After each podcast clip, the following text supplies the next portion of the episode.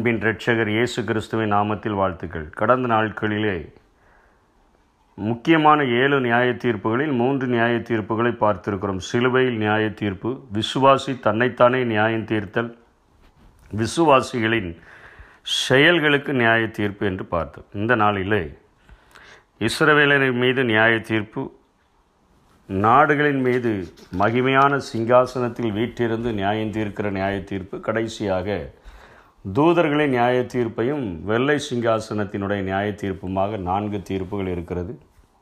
இந்த நாளிலே நாம் இரண்டு விதமான நியாய தீர்ப்புகளை குறித்து நாம் பார்க்கலாம். இஸ்ரவேலர்கள் மீது நியாய தீர்ப்பு மகிமையான சிங்காசனத்தில் வீற்றிருந்து நாடுகளை நியாயம் தீர்க்கிற நியாய தீர்ப்பு இதற்கு அருமையாக இயேசு கிறிஸ்து யூதர்களின் பின்னணியிலிருந்து ஒரு ஓமையை அவர்களுக்கு சொல்லிக் கொடுக்கிறார்.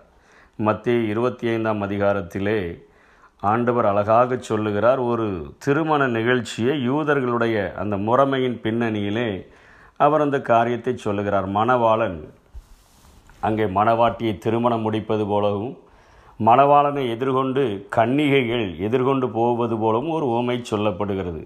எப்படி சொல்லுகிறார்? அந்த நாட்களிலே அவர்கள் ஒரு பொதுவான இடத்திலே வைத்து திருமணத்தை முடித்த பின்பு மணவாட்டியினுடைய வீட்டிலே ஏழு நாட்கள் விருந்துகள் நடைபெறும். அதற்கு பின்பாக மணவாளன் தன்னுடைய வீட்டிற்கு கடந்து செல்லும் பொழுது அந்த வரவேற்பு நிகழ்ச்சிக்கு அவர் கடந்து செல்லும் பொழுது அங்கே கன்னிகைகள் அவருக்கு எதிர்கொண்டு போய் அது ராத்திரி நேரத்திலே நடக்கக்கூடிய சம்பவமாக இருக்கிறபடினாலே அவர்கள் தீவட்டிகளையும் எண்ணெய்களையும் எடுத்துக்கொண்டு அவர்கள் போய் மணவாளன் அந்த நாட்களிலே மொபைல் ஃபோன்கள் மற்ற காரியங்கள் எந்த தொலைத்தொடர்பு காரியங்களும் இல்லாத அந்த நாட்களிலே சத்தத்தை கேட்டு மாத்திரம் மணவாளன் வந்துவிட்டார் என்கிற சத்தத்தை கேட்டு மாத்திரம் அவர்கள் எதிர்கொண்டு போக முடியும் கன்னிகைகள் எதிர்கொண்டு போக முடியும். அதில் ஆயத்தம் இல்லாமல் இருந்தோம் என்று சொன்னால் அது வந்த பின்பு மணவாளன் வந்த பின்பு கதவு அடைத்த பின்பு எந்த ஒரு காரியத்தை கொண்டும் நாம் உள்ளே செல்ல முடியாது என்கிற ஒரு பின்னணியிலே அங்கே இயேசு கிறிஸ்து இந்த சம்பவங்களை விளக்குகிறதை பார்க்கிறோம். இதிலிருந்து நமக்கு தெளிவாக தெரிய முடியும். மத்திய ஆகாயத்திலே ரகசிய வருகையிலே சபை எடுத்துக்கொள்ளப்படும் மணவாட்டி எடுத்துக்கொள்ளப்படுவாள். மத்திய ஆகாயத்திலே அவரை நாம் சந்திப்போம் என்று ஆண்டவர் சொல்லுகிறார். ரெண்டு பேர் வயலில் இருப்பார்கள். அதிலே ஒருவர் ஏற்றுக்கொள்ளப்படுவார் ஒருவர் கைவிடப்படுவார். ரெண்டு பேர் படுக்கையில் இருப்பார்கள் ரெண்டு பேர் இறந்து எந்திரம் அரைப்பார்கள்.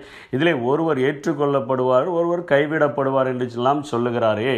இந்த சபை எடுத்துக்கொள்ளப்பட்டு மனவாட்டியாக அவரோடு கூட மத்திய ஆகாயத்திலே சந்தித்து அவரோடு கூட இருக்கும் பொழுது அந்த நாட்களிலே இந்த பூமியிலே ஏழு நாட்கள் அவர்கள் விருந்தென்று சொல்கிறார்களே அப்பொழுது ஏழு ஆண்டுகள் உபத்திரவம் சபை எடுக்கப்பட்டவுடன் தொடங்கி விடுகிறது. அந்த சபை எடுக்கப்பட்டவுடன் தொடங்கின அந்த உபத்திரவத்தின் நாட்களிலும் மகா உபத்திரவத்தின் நாட்களிலும் புறஜாதிகளை தவிர இஸ்ரவேலர்கள் மாத்திரம் அநேகர் அவர்கள் ரட்சிக்கப்படுவார்கள் சிதறி இருக்கிற எல்லா நாடுகளிலுமிருந்து அவர்கள் தங்களுடைய நாட்டை நோக்கி பயணிப்பார்கள். அவர்களுக்கு தெளிவாக தெரியும் மேசியாவினுடைய வருகை சபிமமாய் இருக்கிறது என்கிறபடினாலே அவர்கள் மிகவும் வைராக்கியமாக அந்த கொடுமையான அந்த உபத்திரவ நாட்களிலே அவர்கள் அதிலே ஆண்டவரை இருக பிடித்து கொள்ளும்படியான காரியத்திலே அவர்கள் போராட முடியும் போராடுவார்கள். புறஜாதிகளில் கொஞ்ச பேர் மாத்திரம் ரட்சிக்கப்படலாம். ஆனால் ஆண்டவருக்காக வைராக்கியமாக அந்த நாட்கள் அந்த உபத்திரவ நாளத்தின் காலத்தின் நாட்களிலே இஸ்ரவேலர்களுக்கு நியாய தீர்ப்பு கொடுக்கப்படுகிறது. ஆண்டவர் என்ன செய்கிறார்? ஏசாயா ஒன்றாம் அதிகாரம் இருபத்தைந்தாம் வசனத்திலிருந்து இருபத்தெட்டாம் வசனம் வரையிலும் தெளிவாக சொல்லப்படுகிறது. நான் என் கையை உன்னிடமாய் திருப்பி உன் களிம்பு நீங்க உன்னை சுத்தமாய் புடமிட்டு உன் ஈயத்தை எல்லாம் நீக்குவேன். இஸ்ரவேலர்களை குறித்து ஆண்டவர் சொல்கிறார். உன் நியாயாதிபதிகளை முன்னிருந்தது போலவும் உன் ஆலோசனைக்காரரை ஆதியில் இருந்தது போலவும் திரும்ப கட்டளைவேன் பின்பு நீ நீதிபுரம் என்றும் சத்திய நகரம் என்றும் பெயர் வருவாய். சியோ நியாயத்தினாலும் அதிலே திரும்பி வருகிறவர்கள் நீதியினாலும் மீட்கப்படுவார்கள் துரோகிகளும் பாவிகளுமோ. ஏகமாய் நொறுங்குண்டு போவார்கள் கர்த்தரை விட்டு விலகுகிறவர்கள் நிர்மூலமாவார்கள். இங்கே ஆண்டவர் அநேக பேரை ஆண்டவர் இங்கே பரிசுத்தப்படுத்துகிறதை பார்க்கிறோம். களிம்பை நீக்குவேன் என்று சொல்லுகிறார். சுத்தமாய் புடம்பிடுவேன் என்று சொல்லுவார் சொல்லுகிறார்.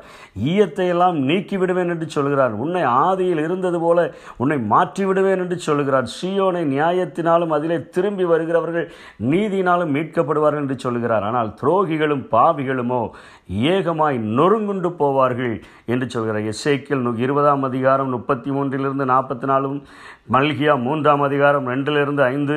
இவைகள் எல்லாமே உபத்திரவ காலத்தில் உயிரோடு கூட இருக்கிற இசுரவேலர்களில் ஆண்டவரை ஏற்றுக்கொள்ளுகிறவர்களுக்கு ஆசீர்வாதமும் ஆண்டவரை ஏற்றுக்கொள்ளாதவர்கள் அங்கே ஆக்கினை தீர்ப்புக்குள்ளாக தீர்க்கப்படுகிற காரியங்கள் நடக்கிறது.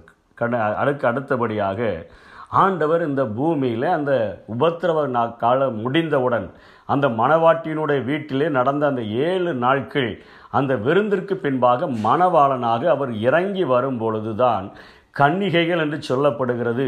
இங்கே சபை அல்ல அந்த நாட்களிலே சபை இருப்பதில்லை. இங்கே ரட்சிக்கப்பட்ட இஸ்ரவேலர்களும் புறஜாதிகளுமே ஆண்டவருக்கு எதிர்கொண்டிருப்பார்கள். ஆண்டவருக்கு அதிலே விழிப்பெற விழிப்புடன் இருக்கிறவர்கள் என்று சொல்லப்படுகிறதே. அந்த உபத்திரவ நாட்களிலே தங்களை பரிசுத்தமாய் பாதுகாத்து கொண்டவர்கள் ஆண்டவருக்கு பிரியமாய் வாழ்ந்தவர்கள் ஆண்டவரினால் களிம்புகள் ஈயமெல்லாம் நீக்கப்பட்டவர்கள் ஆண்டவரை எதிர்கொண்டு செல்வார்கள். புறஜாதிகளும் ரட்சிக்கப்பட்ட யூதர்களையும் இங்கே கன்னிகைகள் என்று வேதம் குறிப்பிடக்கூடியதாக இருக்கிறது. அவர்கள் வரும்பொழுது இந்த பூமியிலே ஒரு ஆண்டவர் ஒரு மிகப்பெரிய ஒரு யுத்தத்தை செய்து ஆண்டவர் அந்த நாடுகளுக்கு ஒரு நியாய தீர்ப்பை கட்டளையிடுகிறார். யுத்த முடிவிலே ஆயிரம் வருட அரசாட்சியின் தொடக்கத்தின் முடிவிலே இந்த பூமியிலே யோசபாத் பள்ளத்தாக்கிலே ஒரு நியாய தீர்ப்பு நடக்கும் என்று சொல்லி அதை யோவேலும் குறிப்பிடுகிறதை பார்க்கிறோம். மத்திய இருபத்தி ஐந்தாம் அதிகாரம் முப்பத்தி ஓராம் வசனத்தில் இருந்து ஆண்டவர் தெளிவாக இந்த காரியங்களை பேசுகிறார். அங்கே ஆண்டவர் என்ன சொல்லுகிறார்? அப்பொழுது சகல ஜனங்களும் அவருக்கு முன்பாக சேர்க்கப்படுவார்கள். மெய்ப்பனானவன் செம்மறியாடுகளையும் வெள்ளாடுகளையும் வெவ்வேறாக பிரிக்கிறது போல அவர்களை அவர் பிரித்து செம்மறியாடுகளை தமது வலது பக்கத்திலும் வெள்ளாடுகளை தமது இடது பக்கத்திலும் நிறுத்துவார். வலதில் பக்கத்தில் நிற்கிறவர்களை பார்த்து வாருங்கள் என் பிதாவினால் ஆசீர்வதிக்கப்பட்டவர்களே உலகம் உண்டானது முதல் உங்களுக்காக ஆயத்தம் பண்ணப்பட்டிருந்த ராஜ்யத்தை சுதந்தரித்து கொள்ளுங்கள். அப்படின்னு சொல்லி பசியாக இருந்தேன் எனக்கு போஜனம் கொடுத்தீர்கள் தாகமாக இருந்தேன் என் தாகத்தை தீர்த்தீர்கள் அந்நியனாக இருந்தேன் என்னை சேர்த்து கொண்டீர்கள் வஸ்திரம் இல்லாதிருந்தேன் எனக்கு வஸ்திரம் கொடுத்தீர்கள் வியாதியாக இருந்தேன் என்னை சாரிக்க வந்தீர்கள் காவலில் இருந்தேன் என்னை பார்க்க வந்தீர்கள்.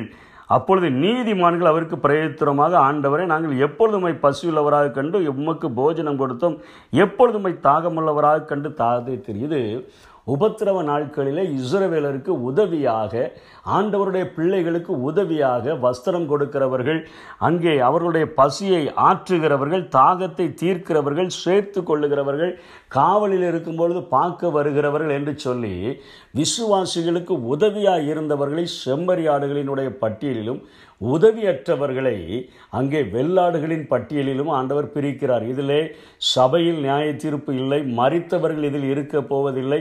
உயிரோடு கூட இருக்கிற இஸ்ரவேலர்கள் உபத்திரவத்தின் நாட்களிலே நியாயம் தீர்க்கப்படுகிறது போல இயேசு கிறிஸ்துவனுடைய அந்த யுத்தத்திற்கு பிறகு இந்த பூமியில் உயிரோடு இருக்கக்கூடிய நாடுகளை ஆண்டவர் இந்த பூமியிலேயே அந்த யோசபத் பள்ளத்தாக்கில் வைத்து ஆண்டவர் நியாயம் தீர்ப்பதாக இந்த பகுதி எழுதியிருக்கிறது. அதுக்கு பின்பாகத்தான் ஆண்டவர் அங்கே ஒரு ஆயிரம் வருட அரசாட்சியை இந்த பூமியிலேயே செய்கிறார். அதிலே தன்னுடைய பிள்ளைகள் தானியலில் சொல்லப்பட்டது போல அவருடைய பிள்ளைகள் ஆண்டவரால் தெரிந்து கொள்ளப்பட்டவர்கள் இங்கே அவர்கள் நீதிபதிகளாக அவர்கள் வீற்றிருப்பார்கள் என்று சொல்லப்படுகிறார். நாளைய தினத்தில் தூதர்களினுடைய நியாய தீர்ப்பையும் வெளிய வெள்ளை சிங்காசன நியாய தீர்ப்பை குறித்து பார்க்கலாம். மனிதருடைய வாழ்க்கைக்கு பின்பாக இத்தனை காரியங்கள் அடங்கி இருக்கிற மனிதன் இன்றைக்கு தன்னுடைய கைகளை கொண்டு ஒரு கிளியின் இடத்திலோ அல்லது கை ரேகை பார்க்கிறவர்களிடத்திலோ அல்லது சோசியம் பார்க்கிறவர்களிடத்திலோ என்னுடைய வாழ்க்கை எப்படி ஆகும் என்று சொல்லி கேட்கிறார்கள். ஆனால் என் வேதமோ அதையும் தாண்டி இந்த மனிதனுடைய மரணத்துக்கு பின்பாக ஒரு நித்திய வாழ்க்கை உண்டு ஒரு நித்திய அழிவு உண்டு அங்கே இத்தனை வகையான நியாய தீர்ப்புகள் உண்டு என்பதை என் வேதம் எத்தனையோ கோடான கோடி ஆண்டுகளுக்கு பின்பாக உள்ளதையும் மனிதனுடைய வாழ்வை குறித்து தெளிவாக உணர்த்துகிறபடினாலே இன்றைக்கு அவருடைய சத்தத்தை கேட்பீர்களாயில் அவரை இருக பற்றி கொள்வோம். ஆண்டவர் நியாய தீர்ப்பில்லாத ஆக்கினை இல்லாத ஒரு ஆசீர்வாதமான வாழ்க்கைக்கு நம்மை நடத்தி செல்வாராக. ஆமே நியாய தீர்ப்பினால் நெருங்குதே. நேசர் வர காலமாகுதே.